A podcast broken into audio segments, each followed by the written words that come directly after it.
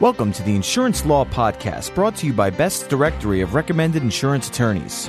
Welcome to the Insurance Law Podcast, the broadcast about timely and important legal issues affecting the insurance industry. I'm John Zuba, editor of Best's Directory of Recommended Insurance Attorneys. Joining me is Brendan Noonan from our communications team. We're pleased to have with us today attorney Eric Harrison from the law firm of Methfessel and Werbel in Edison, New Jersey. Eric is a partner with the firm and manages the firm's administrative law department and specializes in the defense of civil rights, employment, special education, insurance coverage, and general liability litigation. He is also an author and lecturer on various insurance topics and issues. And, Eric, we're very pleased to have you with us today. Thanks for having me. Today's topic is bullying and insurance coverage, and Brendan Noonan is going to lead off with our first question. Uh, Eric, what is bullying, and why is litigation over bullying an increasing concern? Brendan, bullying has been around forever, but of course, as soon as a label is appropriated, it can take on new forms, and we can take old behavior that used to be ignored and cast aside and brand it with the label bullying. Here in New Jersey, it falls within a broad definition of harassment, intimidation, or bullying. Our statute calls it, uh, for short, H I B conduct. It's as broad as any gesture, a written, verbal, or physical act, or any electronic communication that can be reasonably perceived as motivated by a protected characteristic or a perceived characteristic, such as race, color, religion, disability, gender identity. So it's a very broad definition, and also some conduct that one would typically call bullying. A punch in the face, for example, wouldn't necessarily fit the category of bullying because one requires a motivational component of the definition. Why did Johnny do this to Sally? And if it's based on a perceived characteristic of Sally's, then it might be bullying. If not, it's just misbehavior. Either way, it's a problem, but the way it gets litigated can be determined by that motivation. What kinds of lawsuits are being filed over bullying? Well, we have traditional tort lawsuits, the kinds that we've seen forever, with claims like assault, negligence, intentional infliction of emotional distress, invasion of privacy when it comes to the Internet-based stuff that we see. But more recently, we see an uptick in civil rights lawsuits. Civil rights lawsuits because if conduct is based on a protected characteristic or a perception of a protected characteristic, then it could be an interference with the civil rights of the victim. And in the insurance industry and in the risk management industry generally, we cannot ignore the fact that most civil rights claims are made under statutes that carry fee shifting, which means that if the plaintiffs prevail, their attorney fees get paid by the other side. Eric, who typically is being sued in these cases?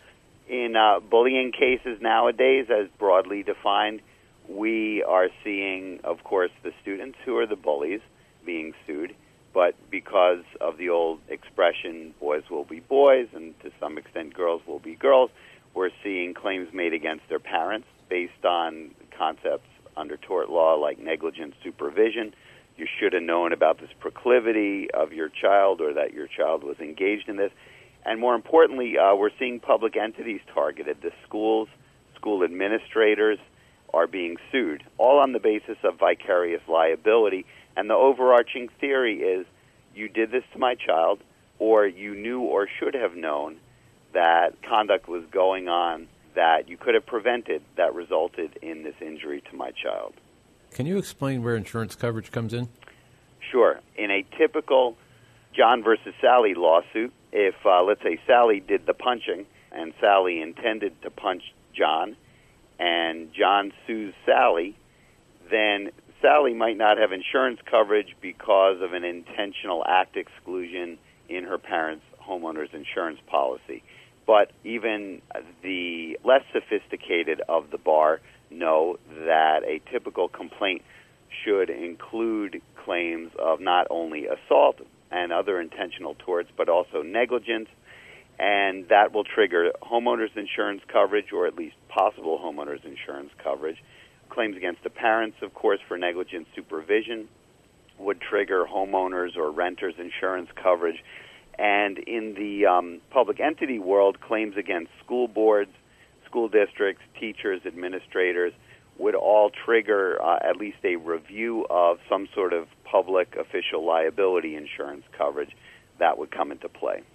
Eric, what type of coverage issues arise under homeowners or rental policies? Uh, well, when, when these claims are made against individuals, either students or parents, the first thing you always have to look at is the definition of bodily injury. What type of coverage is provided?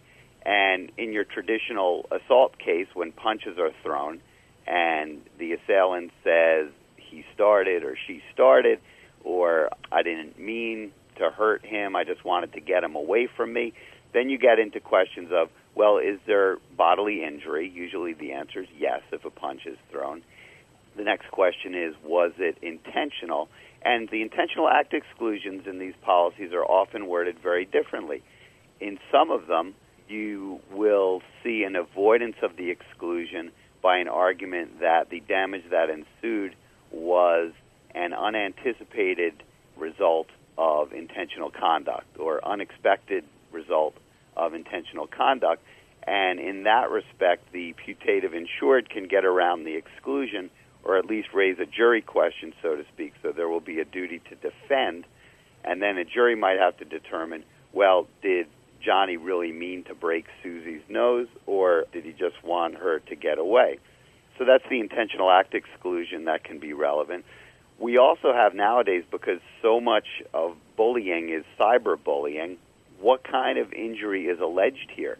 A typical frontline homeowner's policy will have bodily injury coverage and economic injury coverage, but personal injury is defined in the insurance world somewhat differently from bodily injury, and in certain policy forms, it's limited to very specific types of torts. Defamation, you can get into false imprisonment claims. So sometimes some of these claims, if it's harassment online, for example, can fall into the netherworld between bodily injury and personal injury.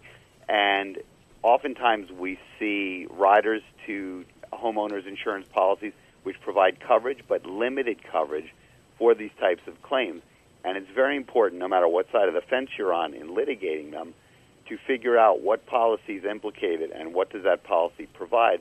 It also gives you a sense of how can these cases be most efficaciously settled so you don't litigate it and run out the coverage that's available and be left with nothing on either side. Eric, how about coverage for the schools?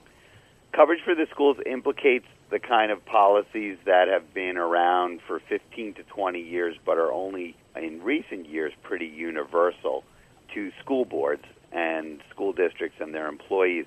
A typical tort claim will trigger a general liability policy, and a civil rights claim will typically trigger coverage under an errors and omissions policy or a public official's liability policy.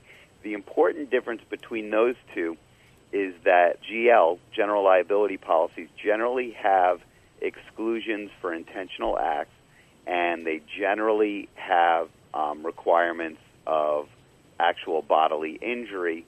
And under an E and O policy, errors and omissions policy, you typically do not see such exclusions. You'll always see exclusions for punitive damages. But when you're looking at these school policies, you know, you're going to be covering employees, you're going to be covering administrators. There's always going to be the possibility that an act is taken beyond the scope of one's employment. And if so, there's a risk to the employee that the insurer is going to decline to provide coverage. If a teacher uh, follows a kid home from school, or if a teacher from his online account posts something threatening on Facebook, then the school could very well want to distance itself from that teacher, and the insurance carrier could do so as well, because generally speaking, the coverage extends to employees of the named insured while acting within the scope of their authority. And there are time, place, manner definitions that apply to the scope of what they do, to the point where some of this kind of conduct might not necessarily be covered by insurance. They might have to go to their own homeowners, and that could pose problems as well, depending on the language of those policies. What issues do insurers and defense attorneys need to focus in defending against these claims? Well, in any case, when you're talking about bullying, you're typically talking, at least currently, you're typically talking about student-on-student conduct or teacher-on-student conduct. And as defense attorneys, we have to remember we're human beings, and a lot of us are parents as well, and jurors are parents as well. So the sympathy factor initially is always going to be there for someone who claims I was so badly bullied that I have to come to court for protection because I didn't get it where I needed it. The nature of the damages being sought, a lot of us in the defense bar and in the insurance industry say, well, if I don't have a report from a mental health professional, then this isn't much of a claim. I'm not a fan of that way of thinking.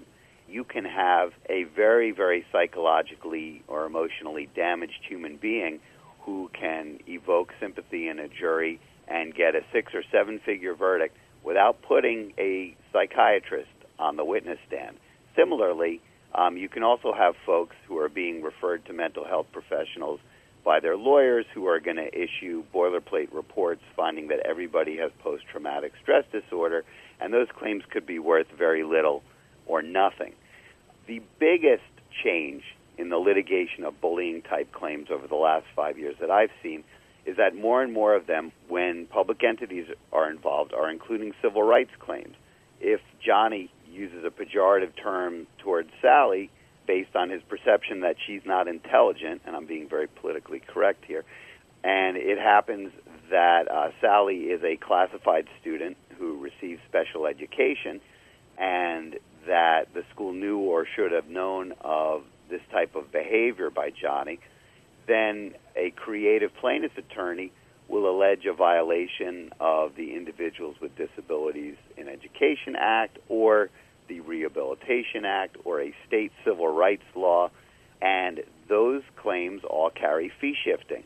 And in any fee shifting scenario, the plaintiff is incentivized to litigate very, very heavily because the more litigation occurs, the more valuable the claim becomes, because in fee shifting, generally speaking, a plaintiff can get a modest award of a couple thousand dollars, and typically, there is no proportionality requirement. Therefore, that attorney for the plaintiff could then apply for fees and find him or herself with a six-figure fee award. So one of the most important approaches to litigating these claims is to, number one, obviously, you want to get all the facts, and if it looks like a case of exposure and all the other factors on your side point to it as being the right thing to do, you want to try to settle the claim early. But if you can't, then you need to look at undercutting the fee-shifting claims. And the best way to do that is through an offer of judgment, which I know seminars have been done to discuss them, and I think it's an underused tool, at least in the area where I practice.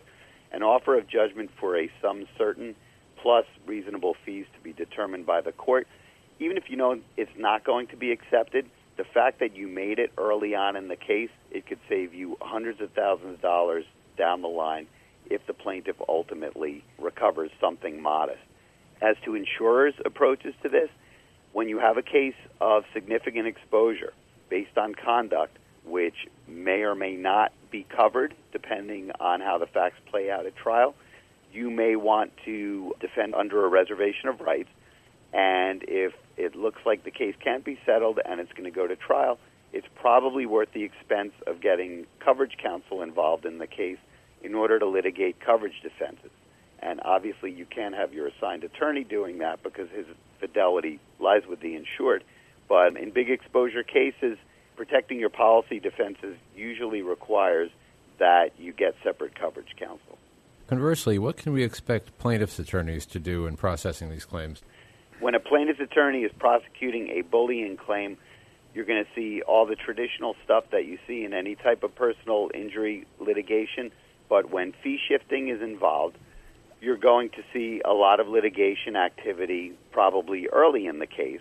And obviously, as in any scenario, there's going to be a focus on the deep pocket. So if you have Johnny and Johnny's parents as defendants, and a school district that knew Johnny had been taunting Sally for a long time and didn't do anything about it on the basis that boys will be boys and she has to learn to defend herself and toughen up, chances are the plaintiff's attorneys are going to focus their case primarily on that school district, not only because, depending on the personalities of the people who would go on the witness stand, it can make a more appetizing target for them, but also because it's the deeper pocket. So when entities get involved and there's an opportunity to aim the blame, so to speak, towards those entities, if those entities have a track record of having been asleep at the switch, we can expect a change in focus in how the cases get litigated.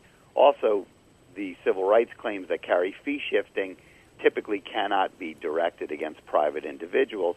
They'll be directed against those schools, and as a result, the plaintiff's attorney and the plaintiff have a vested financial interest in targeting those defendants over the others, not necessarily cutting out the others, but emphasizing the claims against those entities. And how do you see bullying litigation and insurance coverage developing over the next decade? Well, like all litigation involving individuals and institutions, it's going to expand based on how social media has changed the landscape.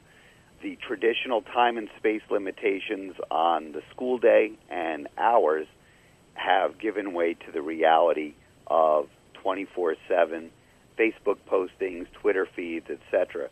We have parents and educators who are increasingly expected to be vigilant about conduct that's occurring not only at school but off campus, during the school day, after hours. And insurance products are going to expand and contract based on how these claims play out in the marketplace and what happens in court. We have behavior now, like it or not, that was never deemed egregious or compensable under our laws twenty, thirty years ago, and because of highly reported cases with terrible facts, we're going to have increased sensitivity to it. We're going to have, both through the development of the common law and through new statutory amendments, we're going to have a greater openness to such claims. And any time a claim becomes more accepted in the law, there's going to be a rush of frivolous claims along with the legitimate ones. And as a result of that, it's something that's going to have to be taken more seriously. And we're going to have jurors who are younger and more attuned to social media and more receptive to those arguments. So while the common law is typically slow to develop in catching up to modern-day realities, state legislators necessarily uh, are not, and juries come with those sensibilities about what's really happening out in the world. So we're going to see an expansion of that which is called bullying, and we're going to see probably insurance products which protect carriers and put a lid on how much coverage can be purchased for it, or to increase premiums based on, you know, loss experience, and as a result, to make everybody more attuned to it, both on the ground in terms of what our kids are doing at home and in school, and in what kind of insurance coverage we need to protect ourselves and to protect our schools. Eric, thanks so much for joining us today. Thanks for having me, guys. That was attorney Eric Harrison from the law firm of Methfessel and Werbel in Edison, New Jersey. Special thanks to Brendan Noonan from our communications team and to our producer, Brian Cohen. And thank you all for joining us for the Insurance Law Podcast. To subscribe to this audio program, visit podcast dot insurance attorney search dot com or go to online directories such as iTunes or Google or Yahoo's podcast directory. If you have any suggestions for a future topic regarding an insurance law case or issue, please email us at law podcast at a m best dot com. I'm John Zuba, joined by Brendan Noonan, and now this message. Best's directory of recommended insurance attorneys is used by decision makers at insurance companies responsible for selecting legal counsel and representation. The printed directory is distributed annually to insurance companies, non-insurance companies, third-party administrators, and corporate counsel around the world, and the online edition is accessible throughout the year. Your listing in Best's directory of recommended insurance attorneys is the most effective way to ensure that thousands of potential clients have access to your outstanding credentials. Here's why you should be listed in the number one insurance insurance attorney reference. Your firm's credentials will be listed in our comprehensive reference guide, which is made available to thousands of insurance professionals globally, both in print and online. A M Best listees are recognized as the most qualified in their field to represent the unique needs of insurance companies. Key decision makers rely on the directory to take the guesswork out of their selection process. They know that only the best are listed, those firms with a proven track record of excellence who are recommended by their insurance industry clients. And remember, one low rate guarantees year-long visibility for your firm. We invite you to use our web application process to apply for a listing today. With our reasonable rates and broad exposure, there's no more effective way to get the attention of the insurance industry. For more information about Best's Directory of Recommended Insurance Attorneys, visit w w w dot insurance attorney search dot com.